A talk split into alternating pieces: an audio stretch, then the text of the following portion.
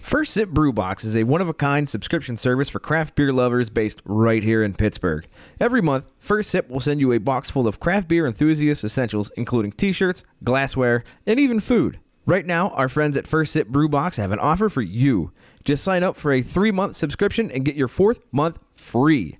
Just enter the code HOPUSA when you sign up at firstsipbrewbox.com. That's H O P U S A at checkout to get your fourth month free at firstsipbrewbox.com. Woe to you, O earth and sea. The Hop Nation. E USA Podcast.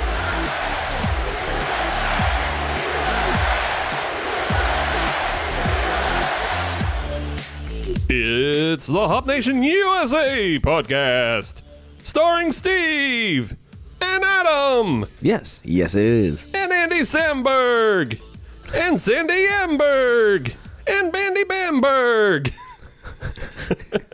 What about tonight's musical guest? Miley Cyrus. Did you ever see that whitest kid you know? Uh, like, Yes. Yeah, yeah. That Andy Samberg. Bandy Amberg. Yes, it is episode 95? Yes. Jeezy peasy lemon squeezy. Mm-hmm. We've been doing this a while. I know. You figure eventually we'd figure out how to do it well. You think we'd eventually settle on an intro? No. no. You get the music. Hey, you know what? It's, that's a good intro. Yeah, you get the music. You know the music comes on, you go, "Oh, okay. You get that Pavlovian response, like That's right. "Ooh, idiocy on microphone. Here come the dum dums. What's up next? so yeah, it's just uh, Adam and I this week. yeah, yeah. Nobody wanted to join us. No, jerks, Jagoffs. bunch of jagaloons. Hmm. That's all right. It's fine, That just means ain't nobody slowing us down. and more beer for us. Also true. Yeez. Speaking of, what kind of beer are we drinking tonight? So the theme of this week's episode: Miley Cyrus. now this week we're going to do we're doing a style, and we it's kind of surprising that we haven't done this style yet. Yes, we've had this style on the show before, but we've never dedicated a, an episode to it. So I actually had to look. It, we haven't had one of these styles even. I don't think since episode eleven. And that was the was that the Dew Claw? Yes. Okay. Yes, we uh, we had the Duclaw Devil's Milk. Yes. So And that was a barley wine. yes. So a bit of a gap, Yeah, bit of a gap. So now we're doing an entire episode to barley wine. which uh, is appropriate uh, considering the musical guest of Miley Cyrus, because they're gonna come in like a wrecking ball. Absolutely. uh, if you had one other beer to choose outside of stouts during stout month, this is about the best winter warmer style that you can get. Yeah, because it will warm you up. Just a very quick history. We'll get deeper into the history in segment two. Eels. But a quick history as to what a barley wine is it's a beer that's called barley wine because it's made with barley but has the alcohol of wine. Oh, Ah, who was the ad wizard that came up with that one? uh, well, we'll find out. okay, then. Yeah. Stay tuned. but with that in mind, we're going to start with our first beer of the evening. And our first beer of the evening actually is coming from a friend Yes. actually. across the country. on the West Coast. on Oh, the West Coast. We talked episode 11. We were talking, that's when the last time we had a barley wine. Episode 43 is the last time we talked about this. but in episode 43, we talked about the uh, movie Buzzard Hollow Beef. It's a it's a very fine horror movie. Yeah. It's a horror thriller. You can find it on Amazon Prime. Go watch it. But we after talking about it and doing a review about it, it's craft beer related. Yes. It's adjacent. Go check it out in episode 43, and then go check it out on Amazon Prime. Well, actually check out the movie first. Check out the movie first on Amazon Prime, and then listen to episode 43, which is the, of course, Richard Petty episode. There you go. Uh, we we actually got a little bit of criticism from the director because we kind of spoil the turn. Ah, yeah, yes. yeah, we spoiled the turn. But we've also been in contact with the writer Tara Hall, and she sent us beer that was produced specifically for the film, Yes, this is a, a an exclusive take. exclusive. And what we're drinking is called simply the Buzzard Hollow. And it's by the Three Magnets Brewing Company, and they're out of Olympia, Washington. And why Three Magnets is because they actually did some filming within the Three Magnets Brewing Company. It all makes sense. Yes, it all comes together. Yes. Unlike three magnets, which will actually repel each other. Y- Depending on the polarization. Yes. However, for sake of this conversation, that way I'm not wrong. Well, no, you're not wrong because if you look at the, the logo art, it is three of the double polarized. Uh, the horseshoe. yeah, yeah, it's three horseshoes pointed at each other, and so they don't touch. Mm-hmm. So- you, so you are right in this So if you had a three-legged pony, you Pony. could use those parody. pony. Fatty. But uh, yeah, uh, the first beer is a barley wine conditioned on whiskey soaked oak chips. That sounds bomb ass. Eels. And it comes in with 50 IBUs. That does not sound bomb ass. Well, it, you- However, however, you have to consider that these are higher in malt profile Eels. because the ABV is 11.9. yeah. So this is going to be just a big beer, A crusher. and I have a hunch all of these beers are just going to be big beers. Yes, they are. Tonight, all, all night is all big beers. Yes. Get so an Uber. Yeah. Get an Uber. While I pour these up, though, I just wanted to go on to say that uh, Terra Hall has started and they actually completed their Indiegogo funding of their next project, which is called Single Family Home. okay. It apparently is going to be a bit of a ghost story. Ooh. Okay. Yes. Uh, you can still contribute to their Indiegogo though, but they'll they'll begin filming in June. So yes, uh, in this episode we get to celebrate both independent beer Yes. and independent film. You can tell that this is independent beer because it has the label on it. It does. yeah, It does. it has the tiny little label. It's it's a tiny little label, but it means so much. But that's the thing; it's tiny little label. So you know who's doing something to rectify that? Who? Dogfish Head. We'll get into it Okay. after we finish tasting this beer. A teaser. Tease tease. I like it. That's what's coming up in segment one. the segment that you're in. Anyways, back to this beer, Yeah. the Buzzard Hollow. Uh, when you poured it, I noticed that the head, that was the first thing I noticed was Mm-hmm. the head, was a, a very unique color. It was like a, a an off tan. yeah, it's like an off copper, off tan. Yeah. It kind of speaks to the rest of the profile of the beer because it's dark. Yes. Because it's a very deep red copper. It's not completely translucent though.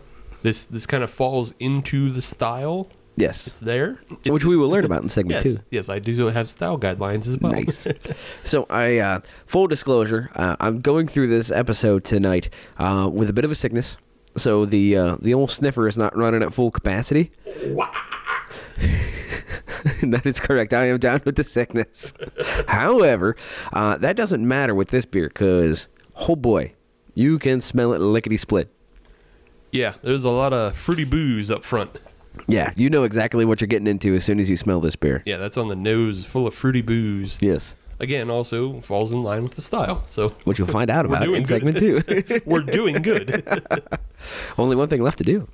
Time to taste. Well, that's dangerous. It is a dangerous beer, and and I think that you mean it the same way that I do. Yeah. So it starts it like on first taste. It's real. It's kind of soft. Yeah, Like it's nice. It's it's malty, inviting. but it has that uh, fruitiness to it. A little bit of fruitiness, a little bit of caramel. After it sits for a second, though, that's when I get the alcohol burn. Yeah. Yeah.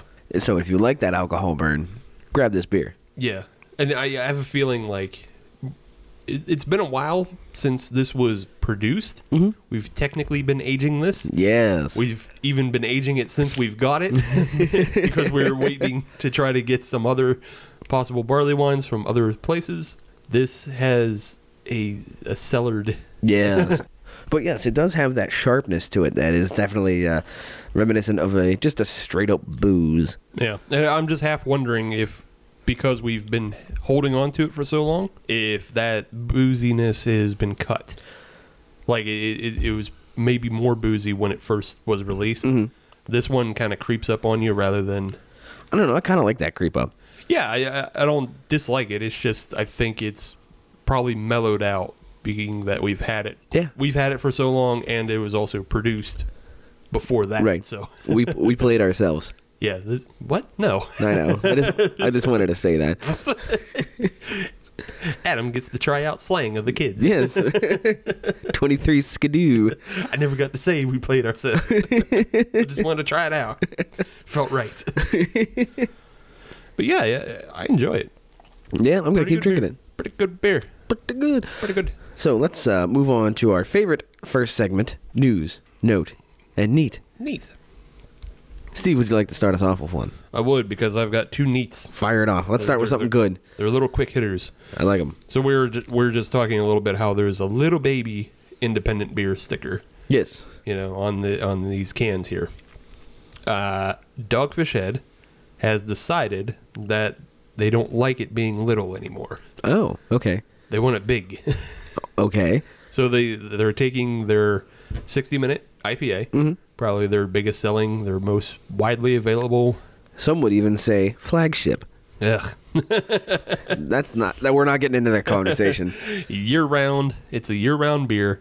And because it's year round and widely available, they are changing the box art and the uh, holders for sixers and fours and such oh. to reflect a big, giant independent beer sticker.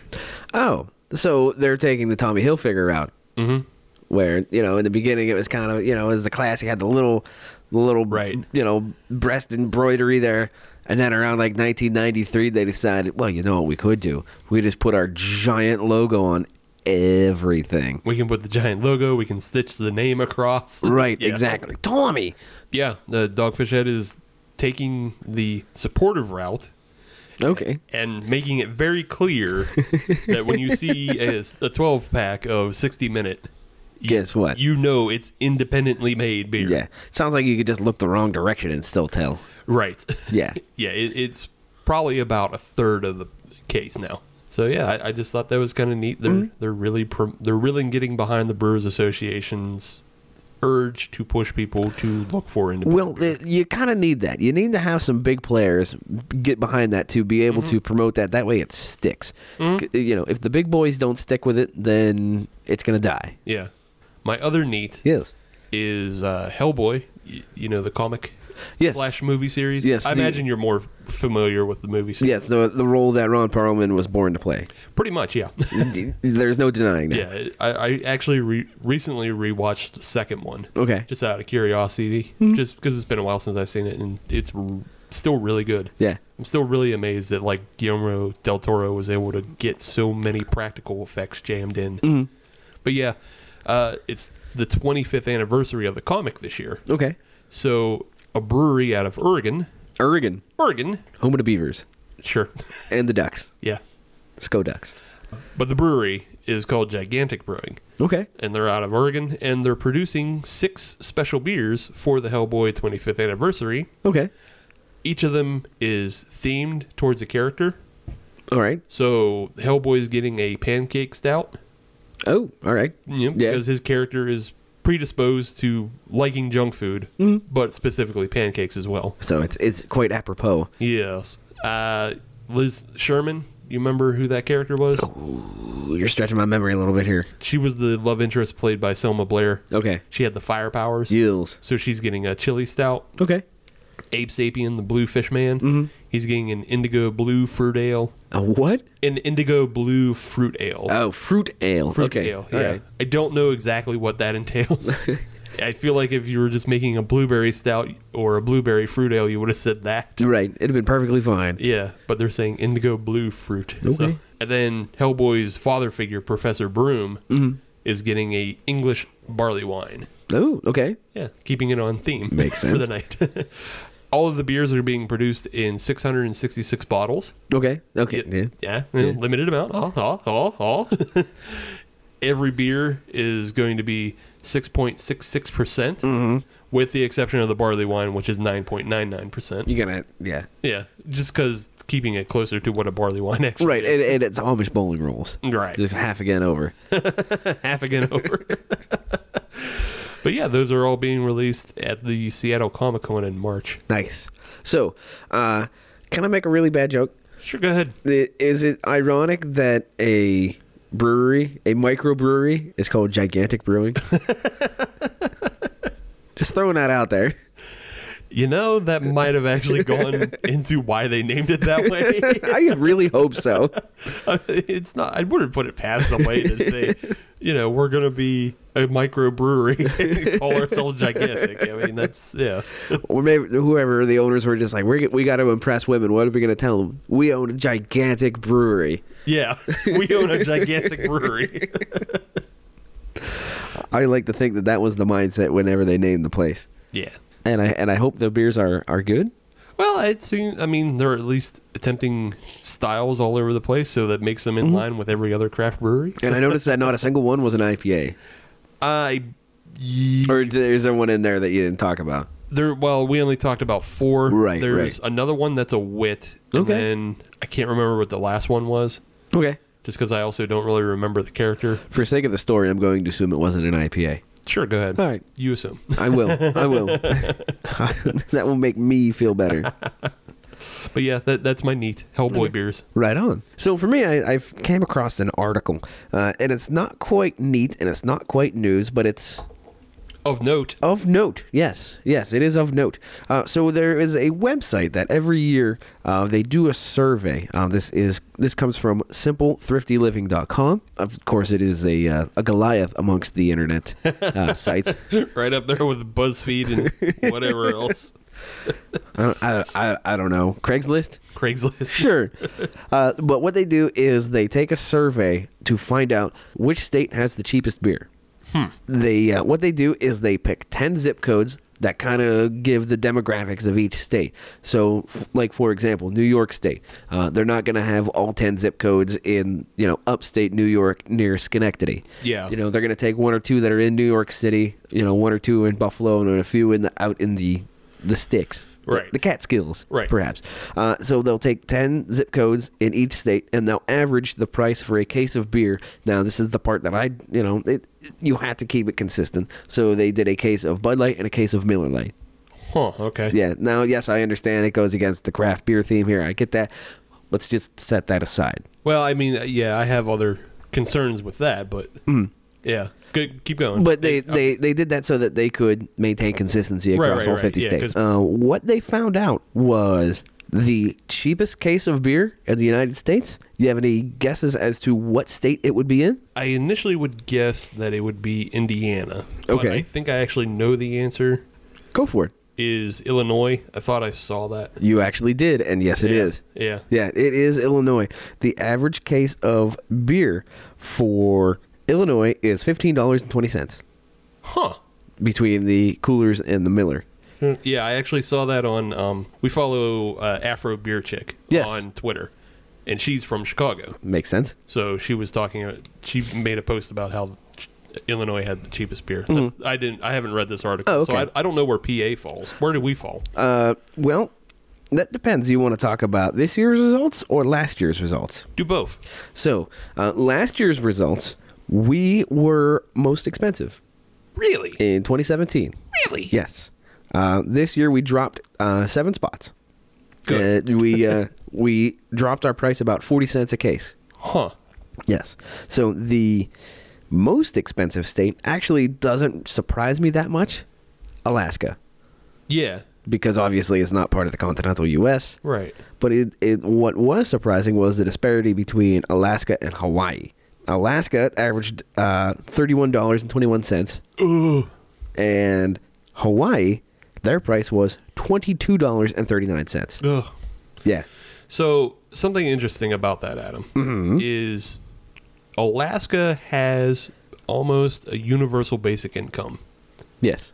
because they get free money because of the oil pipeline. Correct. Drill, baby, drill. So, thank you, Miss Palin. so I, I, I feel like any cost in Alaska is kind of offset. A little bit. A So, little bit. Yeah, it's offset by that. However, Hawaii is just straight up like resort town uh, Hmm. island that's forever away. Right. so it's interesting. Hawaii came in at $22, dollars and 39 cents. Yeah. Pennsylvania came in at 21.50. Fucking taxes. So less than a dollar between the beautiful state of Hawaii and the Keystone State. Ah. Yeah. my my contention with this Mm-hmm. is because because they did use Bud Light and Coors Light Yes. as like the baseline, it doesn't take into account a lot of other local things. So like is is a case of Yingling cheaper in PA than Bud and Coors? Right. and I can almost guarantee I know because I used to buy it a lot. Uh, Lion's Head Right. is way cheaper. Right, exactly. I- I I think there are several regional breweries Yeah. that are in that I, I would whatever they call it the value category Yeah, that are going to have you know cheaper alternatives. Mm-hmm. yeah. I always like Lion's Head. Well, it, it- don't, don't forget they also had those neat little puzzles under the caps, Yeah, puzzle caps. puzzle caps. Get some.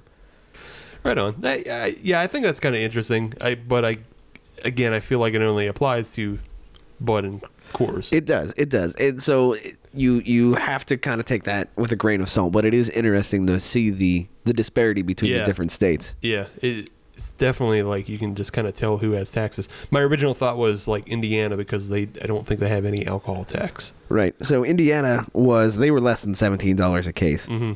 Uh, so they were they were less expensive than Wisconsin, Minnesota, uh, Michigan actually came in in second place at sixteen oh seven. Right on. They were last year's winner. Right on. Yeah, So- that makes sense. If you want to get drunk, go to the Midwest.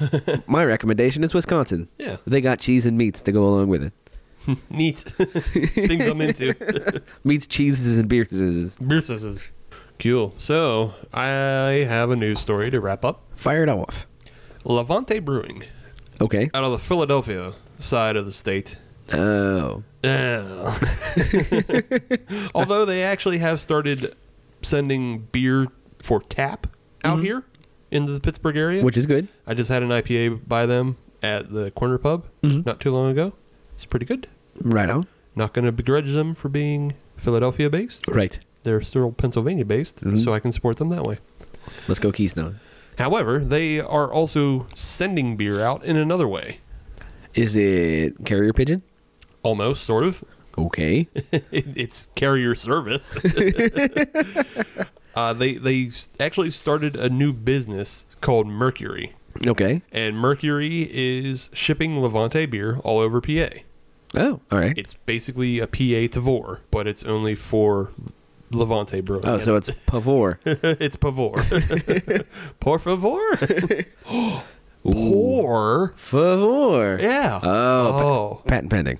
Don't steal. I'll fight you. Anytime, anywhere. also, like Hitchhiker, get in touch with us and Dancing Gnome. Yeah. We're going to start Pour Favor to send Pittsburgh beers all over. All over the great state of Yeah. Pennsylvania. Yeah. But uh, Levante, they did it first, so got to talk about how they did it Yeah. and why they did it. Part of the reason why they did it is they actually don't distribute their cans anywhere else. Oh, okay. So the way we see Hitchhiker in a market district, we you don't see Levante anywhere but in their brewery. Okay. They just keep their cans to themselves. Interesting take. and they decided not to be selfish. And instead of sending it to grocery stores, they send it everywhere. I like that because that kind of cuts out the middleman. it, it, it does. It does. They use a third party shipper the same way that Tavor does. So they go to a Q, uh, like after they get all their orders, they fill their orders and then they take them all to a QCS Yes. shipper. Okay. And then that goes all over the state. I got a little deeper into it though. So there are some kind of hang ups to it, Okay. asterisks to ordering beer. Oh, all right. Yeah. Those are. Well, one, you have to order at least three four packs. Oh. Oh. I, okay. I, I think it's because they only have one shipping container size. okay. Like they only have one box, so they and it is filled by three four packs. Okay. So yeah, Yeah, you got to start somewhere. you gotta start somewhere. I believe the most expensive four pack I saw was twenty two dollars for their stouts, Okay. and then I think it was like fifteen or sixteen Okay. for some IPA. So it, in that about area. So you need to order three though, so you can already expect to spend you know forty to fifty. You're dropping some more. change. Yeah. And then I got into shipping, and shipping they're telling you because they're using these uh, QCS hubs, Mm-hmm. it, it actually kind of depends on how close you are to the hub. What your, Interesting. what your shipping rate is Okay. because it's got to leave the hub and travel Right. and yeah, I like we have a hub out in Pittsburgh, so it might actually be cheaper for somebody in Pittsburgh than somebody in Harrisburg Right. if Harrisburg doesn't have a hub Mhm. because they're not as close to a hub. Makes if, sense. if that if you get yeah if Yeah. you get that.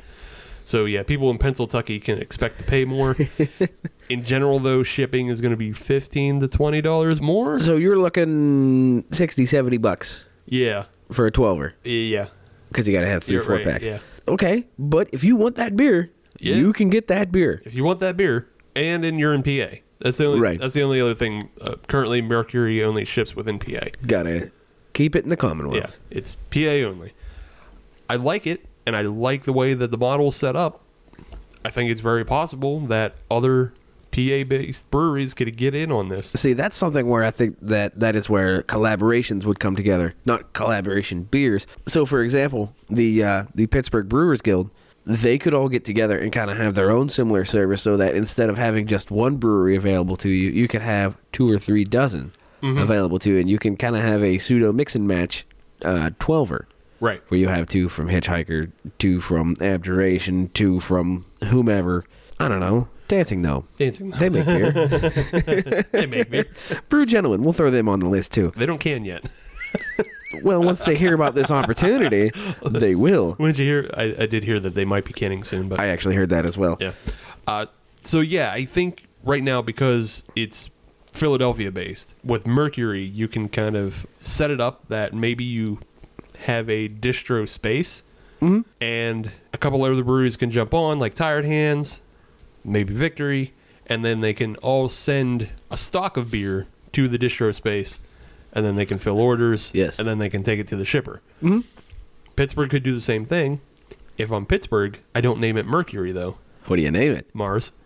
Ha! Ah, I like that. because it's in the area. Right, right. That's a wonder how- geography joke. I wonder how much shipping costs to get to the moon. ah, Stupid. Yin's guy's never going from moon to Mars on the same tank of gas. Stupid. yeah, I, I'm totally for it. Maybe you just set it up. You know, Mercury is your Philly beers, Mars are your Pittsburgh beers. Mm-hmm. That's how you do the website. And then in between, nothing. yes. just I don't know. Trogs can create their own thing. Yeah. Trogs and Pizza Boy start their own They, service. they can be their own kind of, you know, I don't know, Death Star. I feel like maybe it would just be called Pizza Boy Delivery. Ah, damn it, that's good. Ben Bending. I'm actually surprised they didn't come up with this. It's somehow Levante. I know. I, I mean, th- there's some smart cookies over there. yeah, but So, yeah, more power to them. good for them. Agreed. Check it out. Speaking of checking out, I am checking out this Buzzard Holler. Buzzard Holler. Buzzard Holler. Oh boy, The old Buzzard Holler. my my redneck is showing. You're going down the dirt road, Mm-hmm. past the mailbox. you see the knotted tree, you head on down to the Buzzard Holler.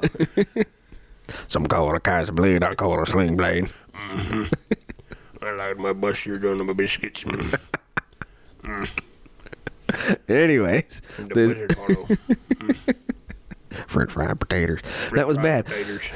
Uh, so this Buzzard Hollow, Hollow Hollow. uh, Mm, Boy, by you by talk. three magnets. It's good stuff. Yeah, it's pretty good. I liked it. Yeah. I'm gonna continue to like it through the break. Me too. Uh, thanks for sending this to us, Tara. Yeah. And if you're listening, you you at home, not necessarily Tara, Or in the car, or in the car, or at work. right? You can watch Buzzard Hollow Beef, the film, Yes. and then not enjoy this beer because it's very exclusive. We have a, we have the only cans in Pittsburgh, but Is that is that how we end the segment? Just a little nana nana boo boo. yes,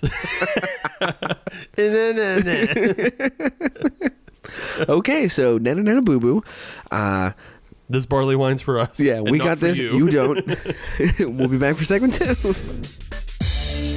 Check this out. There's a Seattle company called Tavor that enables discovery of new and exciting beers and breweries. Tavor gets the best independent beer from literally around the world Denmark, Belgium, New Zealand, and of course, everywhere in the US. The app is incredibly simple to use to get some ridiculously good beers delivered right to your door. And right now, anyone who signs up with the code HOPNATION can save $10 off any order of over $25. That's T A V O U R dot com Tavor. Welcome back to episode 95. It's the barley wine episode of the Hop Nation USA podcast. Not only that, it, it, it's time. I'm doing it segment two. Screw you. Okay. It's a pretty man reference. All right, Sporting Man reference segment two. Uh, Not only is it the Greg Lloyd episode, Uh huh. but it is also the Matt DiBenedetto episode. Is he a Formula One racer? No, NASCAR. Okay. Driver of the uh, Levine Racing 95 Toyota Camry. Did he get started in F1? No. No. I just assume anybody with an Italian last name got started in F1. No, I mean, that's a good thought to make. That's a good stereotype. No. Codename Fangio. ah, all you Italians starting the F1, I know. That's- okay, that's not how I wanted this to go. but no, it is the uh, Daytona 500 this weekend. Mm-hmm. So I, I had to get at least one NASCAR reference in there. Okay. So You did it. go Matt. You got. Are you? Oh, you actually cheer for him? Well, why wouldn't you? I don't know. I mean- no, I don't know anything about NASCAR. What, uh, his nickname is D Burrito. Oh, okay. So, Well, how could you not root for a guy whose nickname is D Burrito? D burrito sounds like how I would do it because my brain is stupid. Like I have a lot of dumb head injury shit in my head to where I don't pronounce last names correctly. Like the Dogfish Head owner, Right. that's Sam Calzone to me. Calzone. the attractive woman from the Baywatch movie, that's Alexandra Deuterino. Deuterino. Deuterino. I like to think that anytime somebody says her name, there is a finger gun that will appear. right. Well, and- Deuterino. it's anytime I say it, it's in my head. It's like, oh, there goes that girl, Deuterino. finger guns. the other one is Hayden Planetarium. Oh, yeah. She's I don't know, not that popular anymore. She used to be. She used to be, and then she married uh, Vladimir Klitschko. Uh, yeah, which is really weird because she's like five foot nothing and he's like seven foot twelve. Yeah, that dude is a giant monster. Yeah, big dude. So go go burrito. Go D burrito. Go D burrito. Good for him. Mm-hmm. I hope they all have a fun time. I do too. I bet they do. I hope Oh, they get big checks. Adam, it's not eco friendly. Can't do big checks in 2019. Yeah, Not you can. eco-friendly. Is it just a giant receipt for a bank transfer instead? Yeah, it's a giant PayPal receipt. They just put it up on the big giant video board. Right, yeah. Please enter your they, password. they put your email on the video board. Here's your PayPal receipt for your big giant check award. nice. All right, Adam. Why don't you introduce us to our second beer So uh, of the evening? our second beer is this is actually in a serving size we have never had here on the show. We'll Right. get to that in a second. This comes from the Pride of McKees Rocks, Yay! Pennsylvania. This Yay. comes from Abjuration Brewing Company. Yay! out of, of course, McKee's Rocks. yes. Uh, so this is their rice barley wine. This is version 1.1. Mm-hmm. Uh, this comes in at 11.1% ABV. yes. So it's a big hitter. yes. Uh, not only that, the IBUs comes in at a tidy, I believe it is 27.5. Ooh. Yes, so they were able to get that down to the half a point. So a lot better than I could do. They're sciency like that. They are. They are. Uh, so what it is, uh, it is fermented on a yeast blend of California ale and sake yeast mm. from, of course, the good people of White Labs. So not only that, uh, it is uh, conditioned on a large amount of cherry blossom honey and, of course, candied ginger Mm-hmm. Right. because you got to have that. So it is a, a very floral beer. And uh, you actually want to know something else that's neat? What? They use jasmine rice. Well, that would make sense as to why they use sake yeast. Yes, that all kind of ties together. You, you kind of start with the one and head to the other. Yeah. That's how you get the fermentation out of the rice. It makes sense. You, I don't think. I mean, you probably can, but it's s- probably super ineffective to use beer yeast for rice wine. Mhm. It's probably terribly ineffective because sake yeast is very specific for driving out the sugars from rice. Mhm. But this should be interesting because it's a hybrid of sake essential. It's essentially a sake barley wine hybrid. Yeah. Yeah. So yeah, let's uh, let's get into this. In this, uh, as I previously mentioned, it is one of the most unique cans that we've ever had. Uh, the first one that we had, I know you can't see it, but um, Pint. it's a pint. a pint. Ho- however, this guy is eight ounces. Yes. It's a little guy. So if you are the kind of person that always wanted to know what it was like to be Andre the Giant, yes, grab one of these. It's a little eight ounce can. It's a pretty fantastic. I have to hold the camera, Mr. Hansenberg. And Hulk Hogan, he's no good. he's a bad guy. What's wrong with you? I like to do under the giant. I'm I'm gonna give you a beer to shut you up. Give me the beer. So yeah, I mean, we were talking about how barley wines aren't actually wine in any way, Yeah, but in a way, this actually is kind of wine because it's Japanese wine. It's Japanese rice, rice wine. they are going all over the place, They all over the place. It's abjuration. We love them because they do shit like that. and there's more coming down the pike. Yes. We were just on their website reading what's in the fermenter. Adam, why don't you tell them what's in the fermenter that we, you got all excited about? So it, yeah, and I, I I'll admit I made a noise because on their website they show everything that is in their fermenter, and I started scrolling down, and one of the things that they have is a maple bacon imperial stout. Those are four words that I love seeing together. So. Whenever that comes out, you can see both Steve and I at Abjuration Brewing, uh, probably for I weekends at a time. Just so you know. need to get the big beaker. All right, let's get back to this beer. Let's get back to this uh, rice barley wine. Yeah.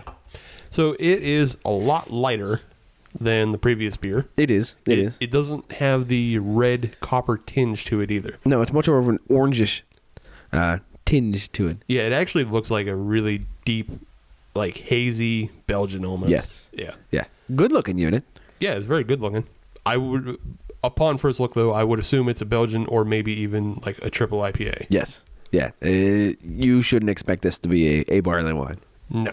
On the nose though, super fresh. It is super fresh, and very floral, Yeah. which makes sense considering what was put into it. Cherry blossom, honey, and ginger. Yeah. Yes, that's that. That's huge notes right there. Also, I believe it's brewed with lemon hops. Uh, or lemon, drop, hops. That Lemon is drop correct. it hops, is yeah. made with lemon drop hops. Yeah. So one of the interesting things about abjuration is kind of like BrewDog that we've talked about in the past, who have their own uh, homebrew recipes Mm-hmm. that you can make. You can actually find the basic ingredients and recipes for all of Abjuration Brewing's beers on their website. So, for example, if you wanted to make that maple bacon imperial stout, you can.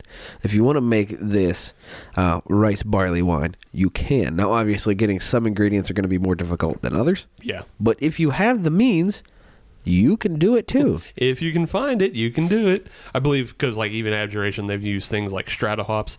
Not the easiest one to get a No. hold of, I don't think. But if you can get it, If you can get it. use it. if you can get it, you can make one of their IPA recipes. All right, let's get back to this uh, rice barley wine at hand here. Yeah, Let's time take to that. drinks. So this is almost like the exact opposite of what we had earlier with that Buzzard Hollow. Uh, this is a very, uh, I, I would say, borderline refreshing beer. Yeah. This one, well, honestly, I would say this one's more dangerous than the Buzzard Hollow. The Buzzard Hollow was pretty much a very classic barley wine. Yeah, it gave you warning signs to not mess around. Right. This one, not so much. No, it uh, it's snake in the grass. Yeah, it's a very snake in the grass. It'll come up, it'll bite you. Yeah, It's kind of the reason why I actually bought four pack of it. it is one of my more favorite beers from Abjuration. Nah, I'll, and- just, I'll just be straight up with that. I, and and then and, and and full disclosure, uh, that's a that's a high praise. yeah. Have you had this before? Yes, Okay. I couldn't remember if you've had this before or not. I have. I definitely had this before. I just wanted to feature it because it's an awesome barley wine, but it's also an awesome take on something different. yes, and it's an awesome brewery. Yeah. It they have uh, the beer is very it's not malt forward, but it has kind of a thick maltiness to it. Mm-hmm. But then it's very refreshing with the honey and the floral notes and the ginger, and it's lighter than regular barley wines. While still having that big ABV. Right. So while we drink on this, though, Yes, I think I wanted to get into first. We're, we're going to do some history on barley wine, Mm-hmm. but I wanted to get in first the actual kind of style guidelines Sure. as presented by the Brewers Association. If you're a home brewer and looking to have a beer judged in the barley wine category, okay. and we can kind of compare like how this abjuration one does and doesn't fit. But basically, right off the bat, what is barley wine? It's just a strong ale. That's it. That's it. Oh, all right. Like it's it's a strong ale that doesn't really fit into any other category. Oh, Yeah, and and because it was originally brewed using a English yeast, Mm-hmm. that's what sets it apart from Belgian strong ales. Aha. Because Belgians would have used a Belgian yeast, Makes sense. and then American versions would just use American yeasts. Okay. Like it, it, you, you don't have to get too crazy with the yeast that you use when you ferment these. Mm-hmm. I mean, that's why this one uh, for maturation just used the California ale yeast. Right. Usually, you can just use American ale number two. Okay. I didn't Yeah. know that. Yeah, the, the, you don't have to get crazy complex with your yeast. Okay. Everything else is just built off the malt profile, gotcha. and the malt profile is generally kept pretty simple. okay. Again, with this abjuration one, if you remove the rice, all you have is pills in Right. it. It- It's just a shitload of pills. Right. we'll get more into it in a minute as to why this is, why it's a lot of simple mash and simple yeast profile. But if we look at the brewer's style guideline, color, you're just looking for generally an amber to a deep red. Which we we've covered. Yeah, like we saw with the Buzzard Hollow. It differentiates a little bit between uh, a British and American styles when you look at hop profiles. So generally, British barley wine is lower in hop, Okay. like a low to medium hop, Okay. and American barley wine is medium to high. That does not surprise me. Right. Doesn't surprise me in the least. yeah, not at all. Uh, a- and again, presence of bitterness it also varies between British and American. Low for the British, high for the Americans. Makes sense. Yeah. Uh, but both you're gonna find like malty and fruity esters. Mm-hmm. It, it's gonna have kind of like that uh, alcoholness to it. Like it's gonna be boozy. Right. Right. And that's and that's typically what you expect. Mm-hmm. Uh, whenever you have a barley wine, it's gonna be boozy. It's gonna be a big beer. It's gonna have that kind of that warning to it that you don't mess around with these beers. Right. And uh, and that's also reflected in the ABV because they generally range like 8.5 to 12 percent. They're strong ales, Mm-hmm. Right. But they're not like they're not stouts because they're not dark. Right. These are, you know, generally the SRM will never be higher than 20 on these. Mm. Lower half. Yeah, lower half. Still can see through them. Still can put some light through them. Right. But yeah, that, that they're just simply strong ales. They're Okay. u- they're using malt profiles that you know you would find in lesser beers like ESBs and stuff, Mm. but they're just ramped up to hundred. okay. Goes all the way to eleven percent. So yeah, uh, if you want to go back to the first commercial use of the word barley wine, I would like to know that. it was actually used by the Bass Brewing Company. Really? Yeah, When? 1903. Really? Yeah, 1903 was a big year. right. Barley wine and the Wright brothers. there you go. Mm, I don't know which was more important. Flight. All right. Yeah. Yeah. Yeah. That's fair. Because otherwise, you just they- it would just be called here's some little beers on a board. Right. Thank you, Orville. Thanks, Orville.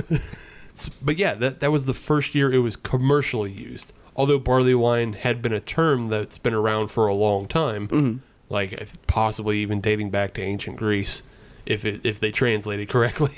Okay. but it, it, that's the thing is because these beers are so similar to other styles that have been around for longer, like the Belgian strong ales, like the Scottish wee heavies, like you know, things like that. It it just kind of all gets mixed together. They're also synonymous with being old styles or just old ales. Yeah. Yeah, they're just kind of known that way. So it, it, it's almost like barley wine is almost like a rebranding. In a way, yeah. It, well, it, not necessarily just a rebranding, but like an official branding. Yeah. Yeah. Like we should call it something. Yeah, we got to call it something. Barley wine. It is. Yeah, this is how we sell it. Yeah. We call it barley wine. And part of the barley wine name also goes with the fact that a lot of the time these beers are aged in casks. Mm-hmm. We've already seen how the Buzzard Hollow was aged on wood chips. Yep. Just to kind of mimic that. Quite often they're aged in wooden casks like a wine. They have a vintage year and they're released seasonally for special occasions. Yes. So, would you like to know how barley wines kind of be were traditionally made back in the 19 early 1900s? I mean, I'm already here. Yeah, you're already here. So yeah. you're already drinking a beer. I got your ear for a second. so, traditionally, the, these beers were brewed Party Guile style. Party Guile? Party Guile style. So, wait, like Street Fighter? not like Street Fighter, Okay, all right. unfortunately. no, it's it's not it's not Guile with a feather boa and Okay, all right. and blinking uh, sunglasses. Just asking questions. yeah, no, this is actually spelled P A R T I G Y L E D. Party guiled. Oh, Party Yeah. Guiled. Okay, I well, didn't. well, there's party guile style, but if Gotcha. but if you do a recipe, you party guiled. it has been Party Guiled. Yeah. Oh, all right. So party guile is a specific way of brewing that allows brewers to make multiple beers out of the same mash. Okay, all right. So quickest way I can kind of relate this is you ever you've made cups of coffee, right? Oh yes. That first brew is the strongest. Mm-hmm. And then if you leave the same grounds in for Uh, a bit, Yeah. eventually like your fourth cup or so, it's pretty watery, it's you know diluted. Yeah. So that's how these were that's how these were brewed. I did not know that. the first running is you get your strongest wort, mm-hmm. and that's usually what would go into a barley wine. I gotcha. Okay. Uh, then your second running and third runnings, they could they could be their own separate beers, Mm-hmm. or a lot of the time these brewers would take and blend them together Oh, all to right. reach to reach certain gravities. Right. So like you have a uh, the, the the math isn't perfect on this, Mm-hmm. but say your first mash run, you would get what would essentially become an eight percent beer Yeah. if you just let it ferment. Your second run, your wort would become a four percent beer Yeah. if you let it run. But you can blend those together to reach kind of that six percent if you wanted to make like an English E ESB. Right. Makes sense. Yeah. So y- there's a lot of math and farting around. That we're not going to get into. Well, yeah, we're not going to get into it because I don't know the math perfectly, but that that's just the general theory behind party guile style. Right. Not only that, I don't believe the listeners can look at the whiteboard that we would have to set up. They would hear nothing just but squeaking. Yeah. So yeah, a- and then once you get those different varied warts, you can treat them differently as well, which is how a lot of people did. So Mm-hmm. you get your barley wine wort on the first run, okay. and then you know you put that in a cask and age it. Let it ride. You, then you do your blend of your first run and your second run, and then you dry hop that. You get your ESB. You Yeah. know, you get your session ale out of your just a plain second run. Makes sense. get all kinds of different It's beers out it's, of that. it's a very economical approach. Yeah, and, and that's how it was approached back in Britain in the you know the early 1900s. Party guile. Party guy. Hmm. Uh, in fact, the uh, Bass barley wine was called Number One Oh. because it was made from the first run of that mash. Oh, that makes sense. Okay. Yeah, and the first American barley wine Hmm. was brewed in 1975. Really? It took that long. Yeah, yeah, yeah, Mm-hmm. yeah, That's yeah, yeah. kind of surprising. oh yeah, yeah, yeah. what uh was it Anchor Brewing? it was. Was it really? Yeah, Shit, yeah. you did it. you, you did it. they did do it. Yeah. It was called the Old Foghorn. That's a good name for it. Uh, the reason why it was called old is again a lot of time these barley wines they're paying tribute to the fact that they're known as old ales. Right. Yeah. Right. Yeah. Makes so sense. they called theirs Old Foghorn because of that. Anchor Brewing at the time was brewing party guile style. Okay. So the Old Foghorn was part of their first run of other party guile beers Gotcha. within the same mash. Yeah. Huh. The the other interesting thing, and this actually speaks to the way we're drinking the abjuration or rice wine, barley wine. Mm. I just like saying it that way Rice wine, barley wine. rice wine, barley wine. As uh, they, they originally served it in eight ounce bottles, Aha. Okay. and they called them nips. Nips. Nips. N I P S. Nips. Okay. Yeah. Just because you're taking a little nip Okay. of a strong beer because Right. because the Anchor Brewing Old Foghorn was 10% ABV. So it's similar to the uh, the old Rolling Rock pony bottles. Yeah. Okay. Yeah, in a way, except for the beer inside is actually strong. Obviously, quite different. Right. Very strong. Right. They they were not from the old glass line tanks of old Lat- Latrobe. Right. You got you got to remember, Adam. This is 1975. Yeah, you're Ain't nobody used to that. Yeah, nobody's used to 10% beer. You're putting way too much booze in people real quick. a lot of people were still probably on 3 2 back then. Yeah, probably. Yeah. It- it- west of the Mississippi, you're Yeah. gonna have a lot of that. You, you can't, you got to give people, you know, that eight ounce so they don't start wiling out. Go out and fight in a seal out on the piers. Went down to the harbor, started punching seals, yo. but yeah, that's kind of that's kind of the history of barley wine. That's where Very we are cool. now, and uh, just a couple other popular styles. You know, Sierra Nevada, the Bigfoot. Hmm. I think that's probably the most well-known one. I think so. Yeah. Uh, Dogfish Head has their old school, again, old in the name. And uh, one that's really popular around here, one that I really like, The Blithering Idiot by Weyerbacher. Yes, that is that is a that is, that's a big Ooh, beer. That's a, that's a big one. That's a killer. yeah, yeah, that's when you gotta kind of prep for. it. You gotta kind of talk to your boss the day before, like, Right. "Hey, I might not be in completely on time, and when I do show up, Don't bug me too much. yeah, don't don't come in at me too hard because it ain't happening." Because I got a four pack of Blithering Idiot. So if we're gonna talk about beers again, we gotta talk about this rice wine barley wine by Abjuration.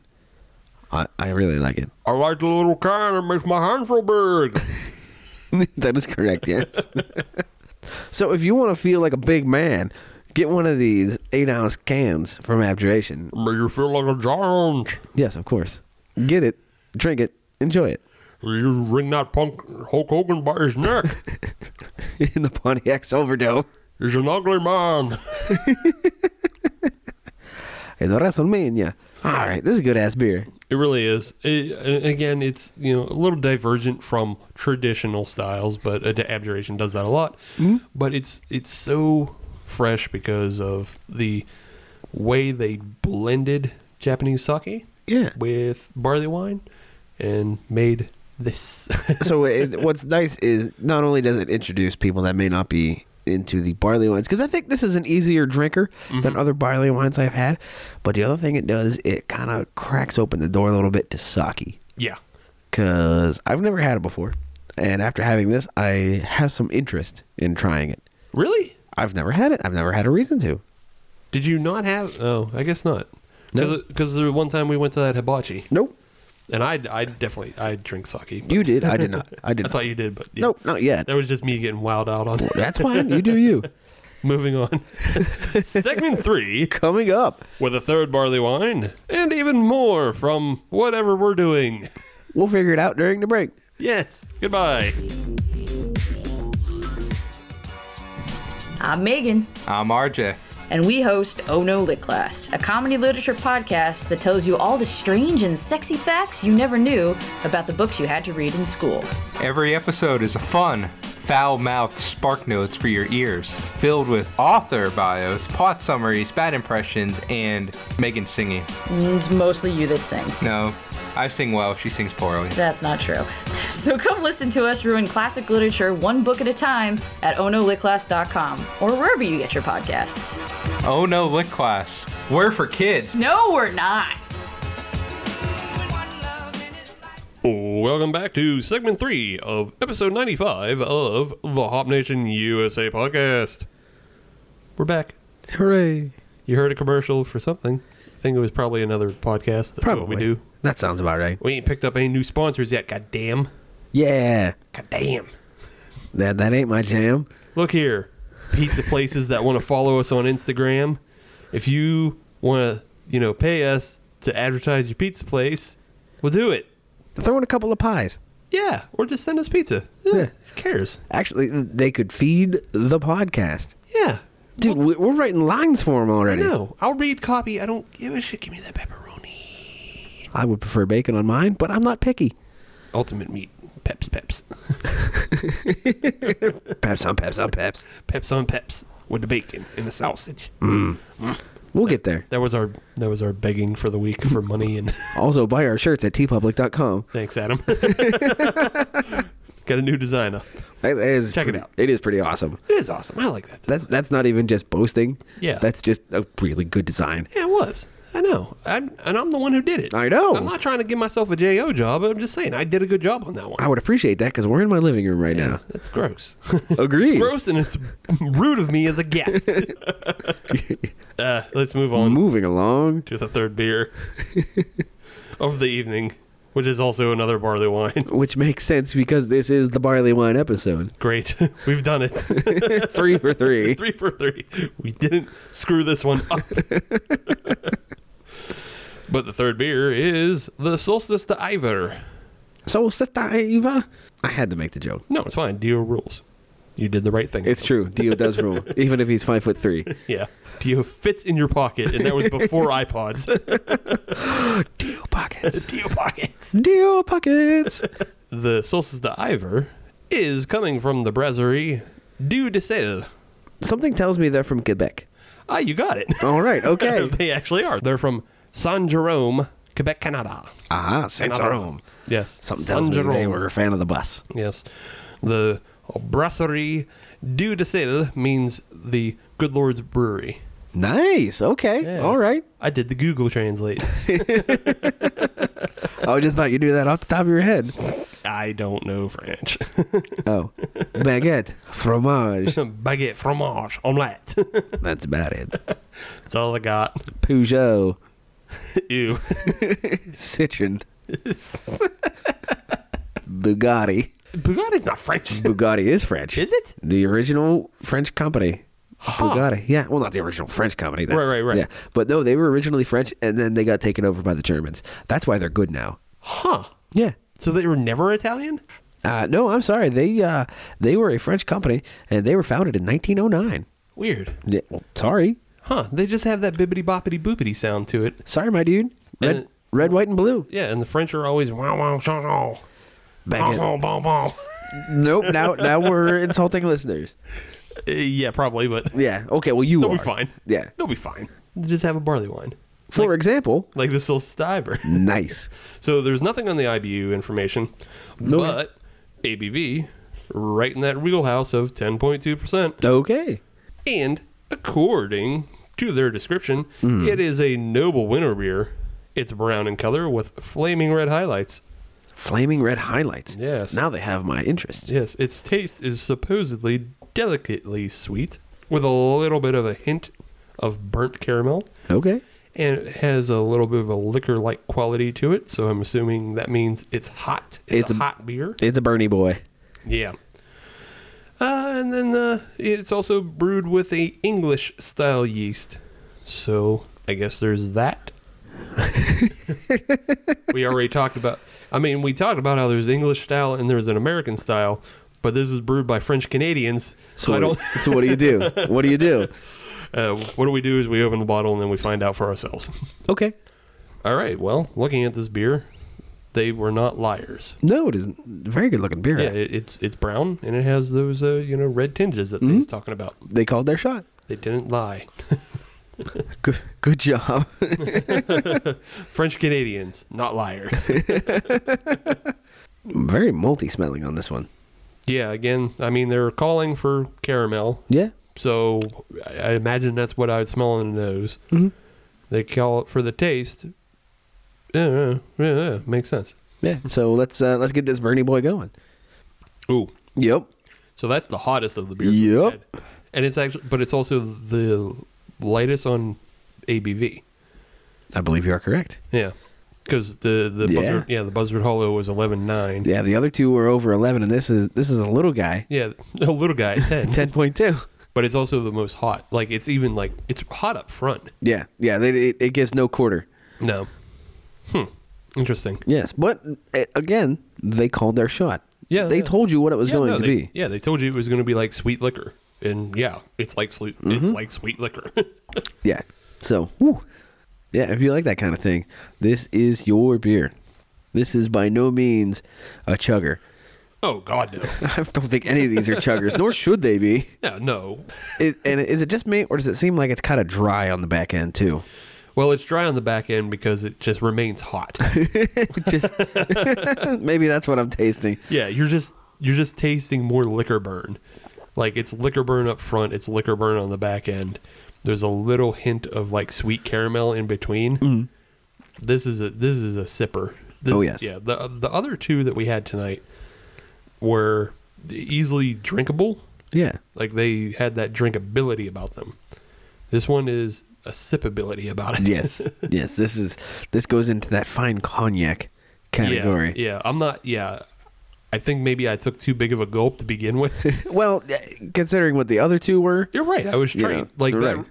like the abjuration barley wine, rice barley wine. Like there's almost no liquor burn to it. There's a little bit, Little Yeah. tiny baby bit. Yeah. And then the Buzzard Hollow is pretty mellow on the back end. And then there's this one. And then there's this one that's just all liquor burn. and I think I took too much to begin with. I don't think I can give a fair assessment right now. Okay, well, you back off a little bit. Yeah, so we have to come back to the end. Yes. I took too much at once.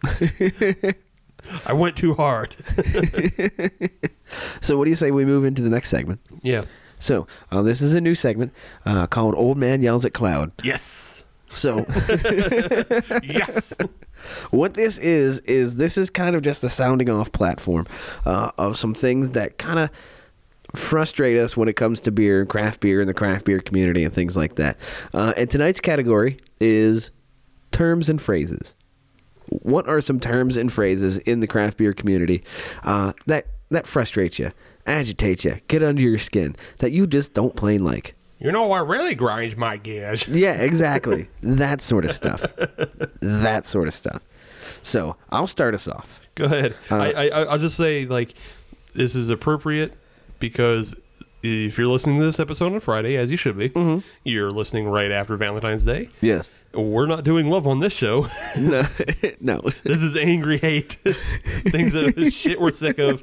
I was so excited when you pitched this segment to me. Oh, really? yes, because well, because I don't often get to be cranky, and a lot of the times I'm cranky. You walk me back.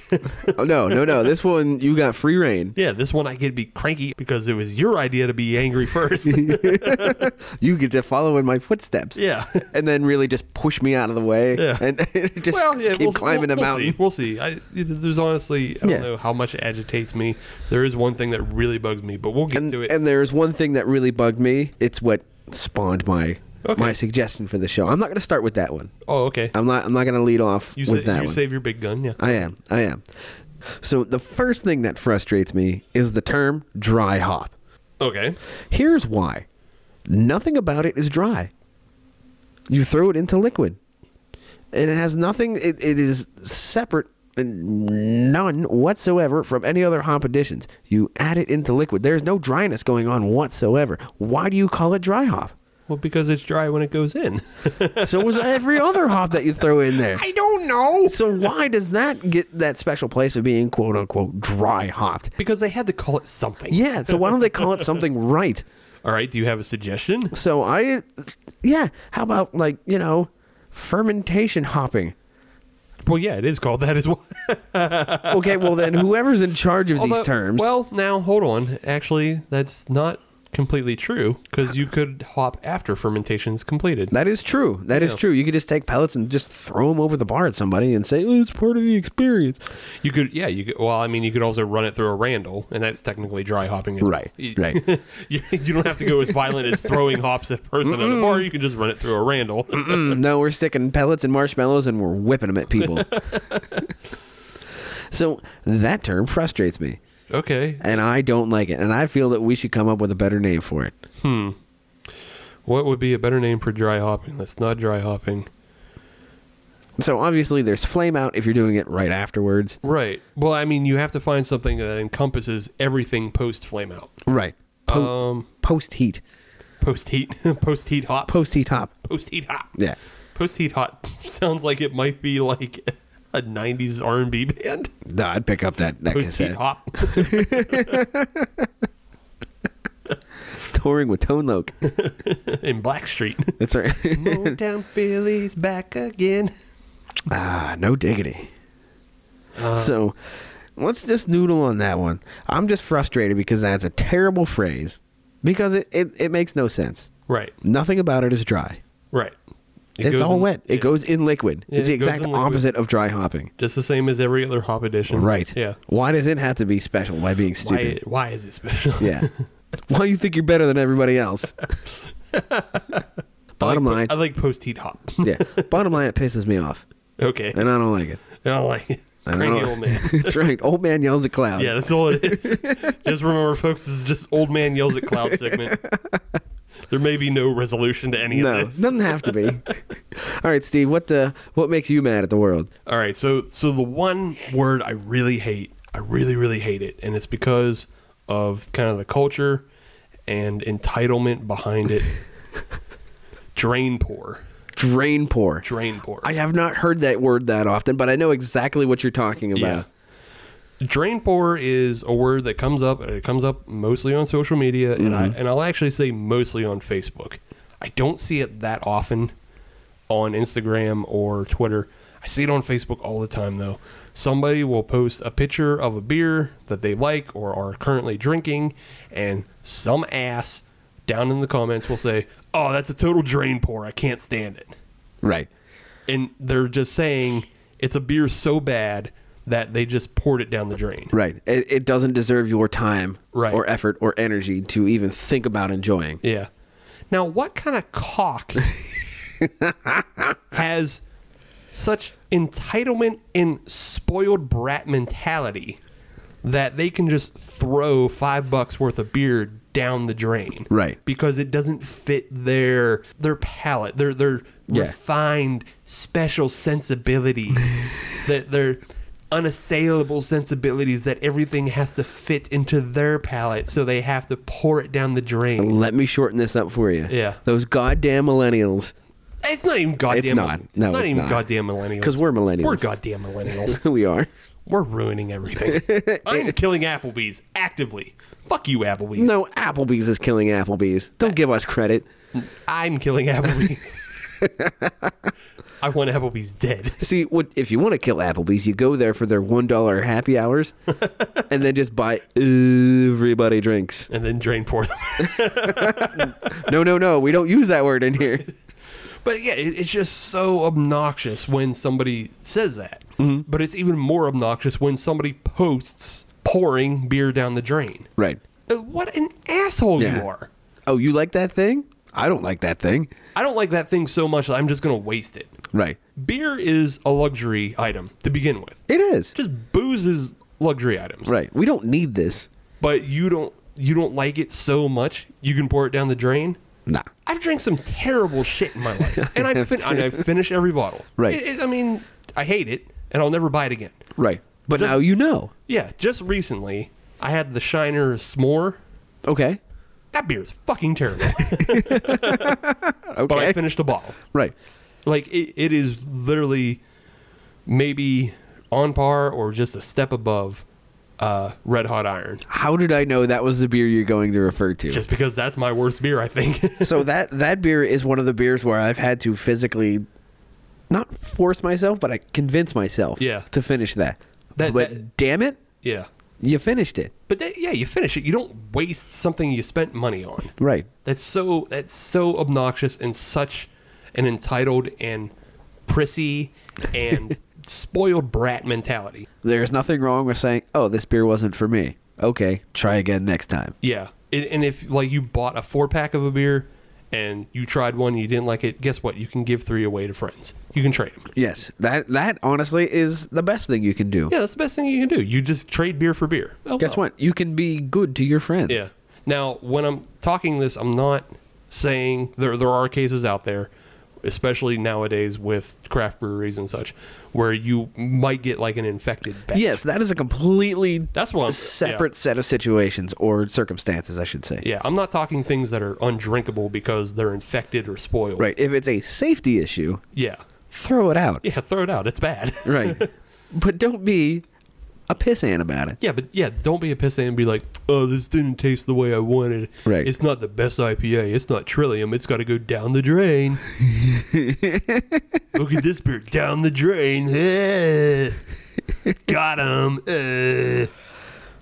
That's why I hate. I hate people. No, I, am picking up on that. and I don't blame you. I'm a misanthrope. In case nobody's ever listened to the show, I mean, if it took two and a half segments to figure that out. right? I think. I think, and we're pretty much on the same page. And I think it's just because we kind of came up in blue collar settings. That we don't have that mentality of wastefulness. Right. that we will finish like shitty beers. Right. right. Because you know what is worse than a bad beer? No beer at all. yeah, exactly. So enjoy what you have. Yeah, do you- Even if it's not that great. if somebody handed me a Coors Light at a party, you know what we're going to do? We're going to drink it. Do you know what I did after I finished that terrible shiner? What's that? I went and got a Sagatuck, And made made good. and then everything was fine. Yeah. Yeah, I didn't. And guess what? Guess what? I had two beers in me instead of one. and the sun still rose the next day. yeah, everything was fine. Stop being a baby. Drink your beer. Wow. Adam, what makes you mad? I I don't know if I want to go next. no, go ahead. So this is coming from a, a, a separate angle from what we have talked about previously, uh, where it seems like it's a lot from the community. But the one thing that that bugs me is this is actually on the brewing side of things, is the the tendency to take any style of beer whatsoever, and then just add a whole bunch of hops to it to be able to cater cater to the IPA crowd. I hate that. You know, oh, it's a it's a hoppy Hefeweizen or, you know, it's a wit IPA. Why do you do that? That to me that is not innovation. That is catering to a crowd that is just willing to throw money at you. Uh, huh. I don't like that. I mean, I get why you wouldn't like that. Right. Because you don't like hoppy beers. Correct. Uh, but I don't. I, I. I'm sorry. I can't get behind you on this. See, I can and I will. Yeah, yeah. I, I'm sure. Hey, I'm sure you number in the dozens. You're damn right. We are small, but we are strong. you number in the dozens of those of you opposed to hoppy beers and and bastardizing styles. That's by- exactly what it is. It is bastardizing style to go chase the IPA crowd that is so prevalent in Yeah. craft beer. And yes, I understand that you have to make money. I understand you are a business and you're trying to innovate. To me, that is not the way to do it. All that is doing is just taking an extra product, just an extra hop, like, ah, that's easy, done. Mm, I don't like that because not only it's an easy out to to try to innovate, but it takes room away on the craft beer boards. If you have a tap list Mm-hmm. that takes room away on the tap list and just adds another hoppy beer onto the list and shoves another beer that isn't hoppy out of the way. So okay, so I I get I can agree with you. What your real issue is? Your real issue is the fact that you just don't have the choices that you want. Correct. Correct. That's what because your real issue is. all it is is it comes down to hoppy versus non-hoppy beers. Yeah. And it's way easier to make a hoppy beer from a non-hoppy beer than the other way around. Right, right. So that is the way the the quote unquote innovation is going to go. And honestly, it's pretty easy to do that because all you do is just add additional hops. Now, yes, I understand you have to pinpoint when and how you're going to do that and all this stuff. I get that. I appreciate that. and like I said, I can support you on your stance of you just don't like the fact that they, hoppy beers take up too many boards. And they do. I I can appreciate that. I can't appreciate the bucking of bastardizing styles because at this point, even on this show, we've had a beer that bastardizes the style of barley wine. Okay, True. we I drink bastardized styles all the time. Yes, but and I assume what where you're talking about is the abjuration beer. Yeah, I was talking about the abjuration beer as far because So I mean, he- here's the difference uh, between the abjuration beer that we're having, the rice wine, barley wine, and, and a hoppy wit, Mm-hmm. is that there is a lot more craftsmanship going into the abjuration beer because obviously we talked about what is in that beer. We talked about the jabs and rice. We talked about the sake yeast. There are different influences from completely outside the beer world that come in and make this this new style. I, I can't even say new style, but this new twist on a beer.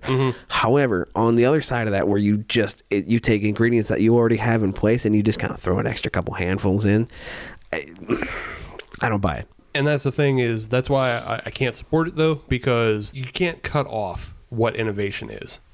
No, I, I I agree with that, but you have to admit that it's it's pretty easy to do. Maybe it is. Maybe it isn't. We're. I mean, we don't brew at that level. True. So I, I, I think maybe you don't have an exact appreciation for making a style that is also hoppy and drinkable. Perhaps I don't. Yeah, I, and I think you don't have that appreciation because you don't like hoppy beers to begin And I with. don't. I don't. I think Personally, they're bullshit. Yeah, personally, I can think like I don't really like pilsners that much. Mm-hmm. But if you make a good hoppy pilsner or even coffee, like coffee has turned me Mm-hmm. onto a lot of styles. We've had the black lager coffee, Right. from Brew Hub. We had the blonde from Spoonwood. Both of those are really great, but they're both in styles that I don't care for. Fair. Fair. And and you would obviously argue that coffee is a different adjunct. It's something else. It's something harder to work with than hops because hops is such a standard part of beer recipes. I mean, it is the standard part. Right. One it's, of these. it's just one of those things. Like I think if a hoppy pilsner makes me drink it, then it was innovated. Mm-hmm. I- I, I, I, I, like I said, I can get behind you with as far as just making a whole bunch of hoppy beers because seventy percent of the market is IPA trending. Right. And it definitely is. I don't know what the exact number is, but it, It- it- the point it's- it's still like seven- stands. Mm-hmm. It's like seventy to seventy-seven percent of all beers bought are like IPAs. Right. So what that does is that crowds an already crowded market and it takes away from the other styles to be able to assimilate with the IPA crowd. hmm Yeah, I, I'm. Yeah, like I said, I agree with you as far as it's annoying when those things take up spots on the board. Mm. Right. Yeah, I don't know. I can't get behind saying it's not innovative or it's not crafty in any way. I, Yeah, I. I, I don't like it. Yeah, I, I mean, you can not like it, and I you can. could- and you I will can- continue to not like and you, it. and you can assume you can assume it's easy to just throw extra hops in. Just remember, this is an old man yelling at a cloud. Oh yeah, well yeah, that's the other thing.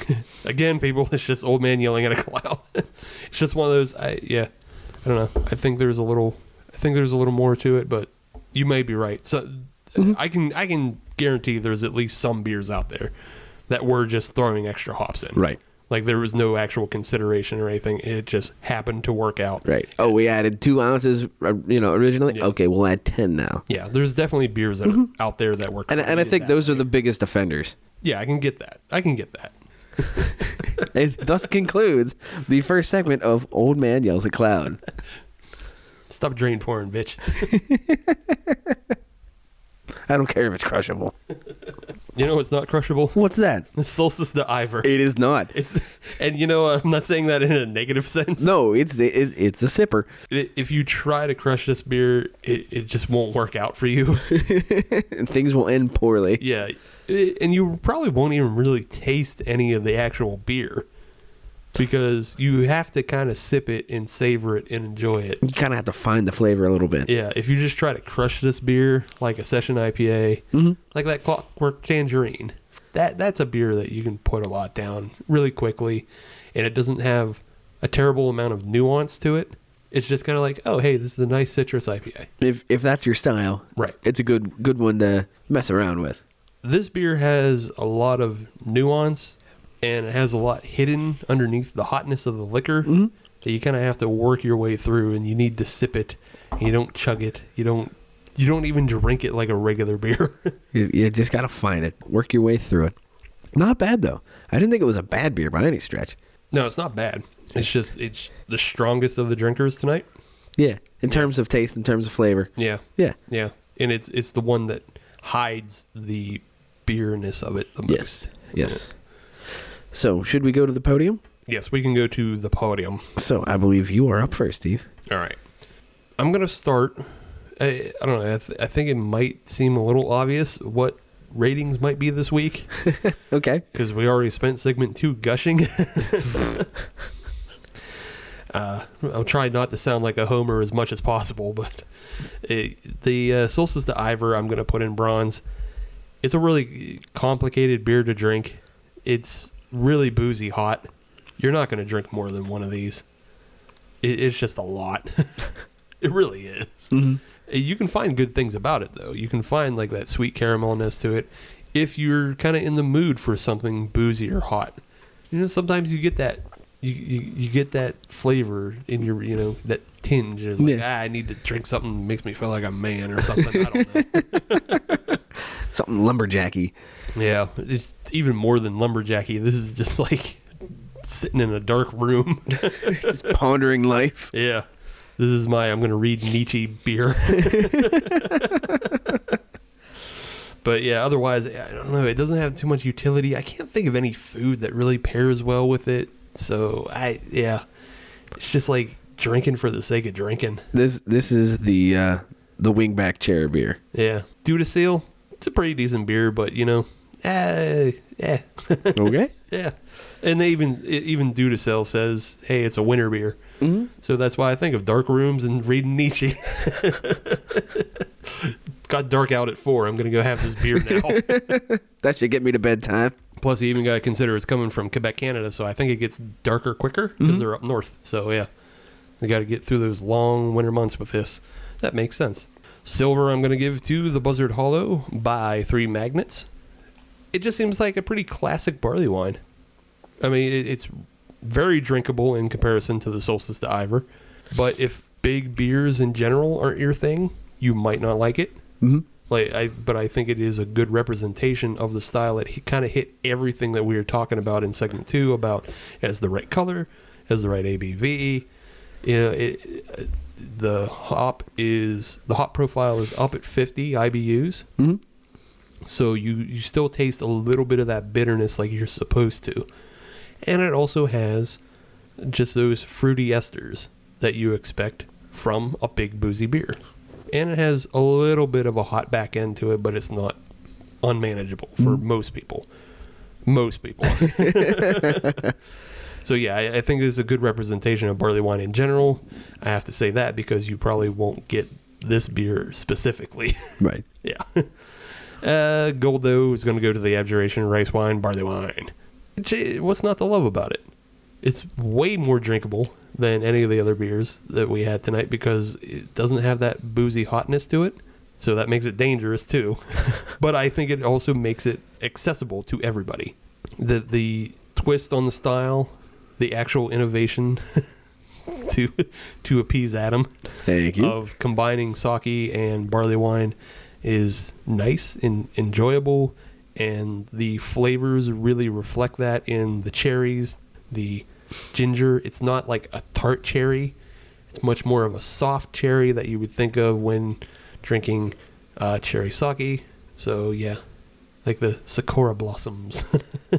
The Peter Sakura blossoms. no, not sakura. Sa- sakura. Yeah, sakura. Let me say it correctly. Oh, okay. How about that? Sakura. Not Peter Sakura. Just asking questions. That's all. but yeah, th- those are my rankings Okay. for the Barley Wine episode 95.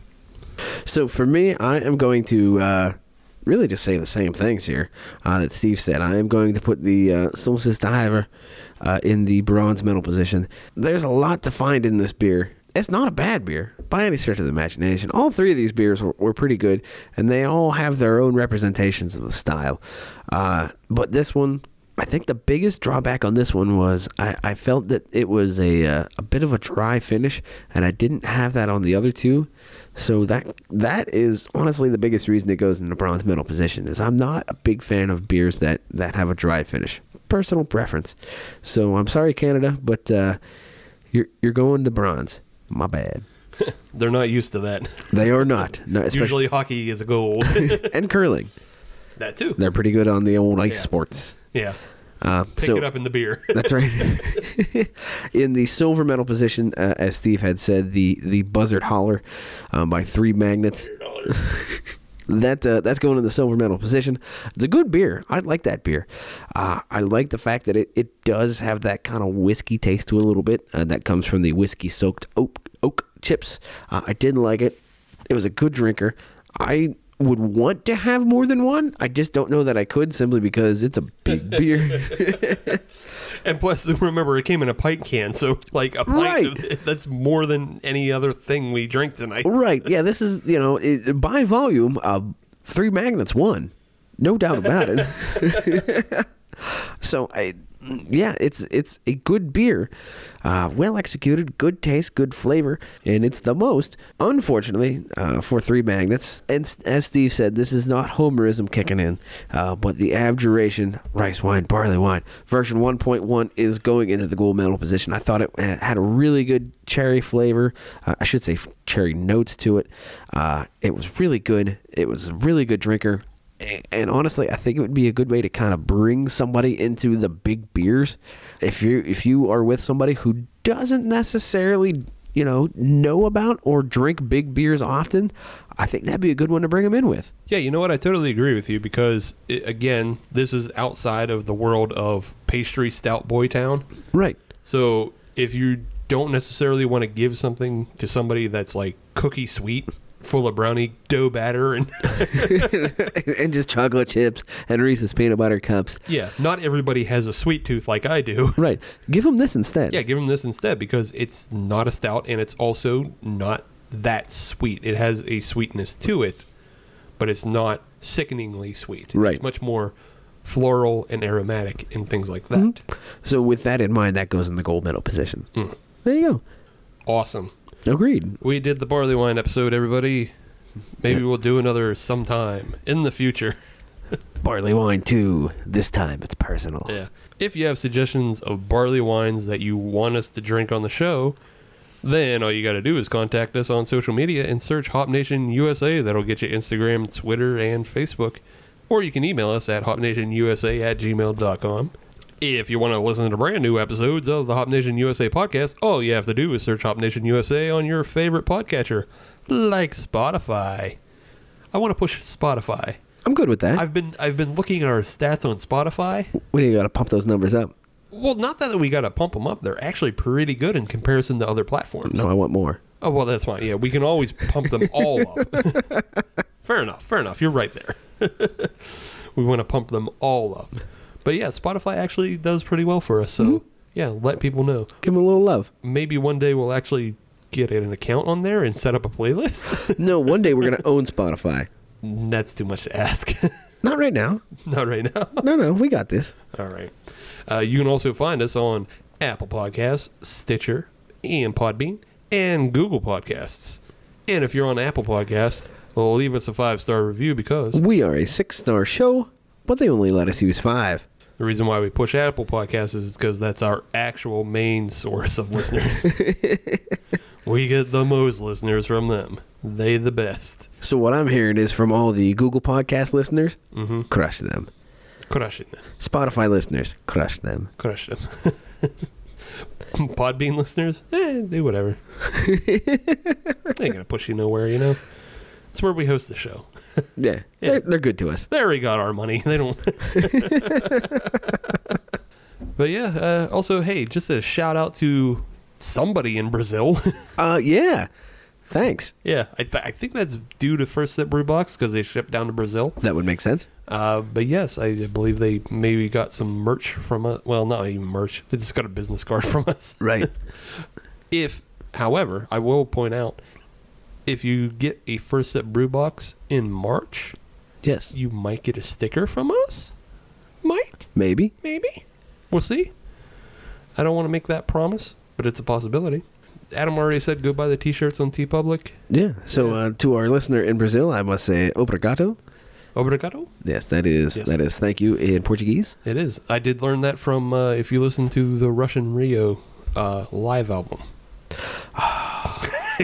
that's that's my that's my basis for Portuguese is Russian Rio. Okay then. Because Getty Getty Lee does thank the audience. Obrigado. Obrigado. See, for me, if we're doing Rio, Uh-huh. I, I gotta go Iron Maiden. Iron Maiden also does have an excellent Rio live set. I'm sorry, but Fear of the Dark, Yeah. yeah, Yeah. out of this world. both of those are fantastic because the audience sings along and there's like a hundred thousand people. Mm-hmm. Right. It's all part of the Rock and Rio festival. Um, who else was down there? Like, th- there's a whole bunch of bands that go down. I'm there. sure there's the monsters of rock. Oh, I mean, like I know Slipknot and uh, uh, System of a Down, and then obviously Sepultura because Mm-hmm. They're- that's, that's their town, Right. that's their area, home base. but yeah, so those are your suggestions. Go Yes. fi- go find the Rock and Rio and Rush and Rio albums by Iron Maiden and Rush. They're awesome. And then tweet them and tell them, hey, you should have these guys on stage down there. Hey, do it again. Yeah. yeah, that's the thing. I don't think Rush plays. They don't really play anymore right now. No, They no. I, might get back together. I I think Neil Peart kind of took some personal time. Yeah, I think they all took personal time. I mean, they are in their 50s. Yeah, they're they're an older band. They've done enough. They've done. They've earned it. They've done good. Yeah. I got to see them once. It was awesome. Ah, that'd be kind of cool. Love Rush. Nice. All right. We'll see you next week, Hob Nation.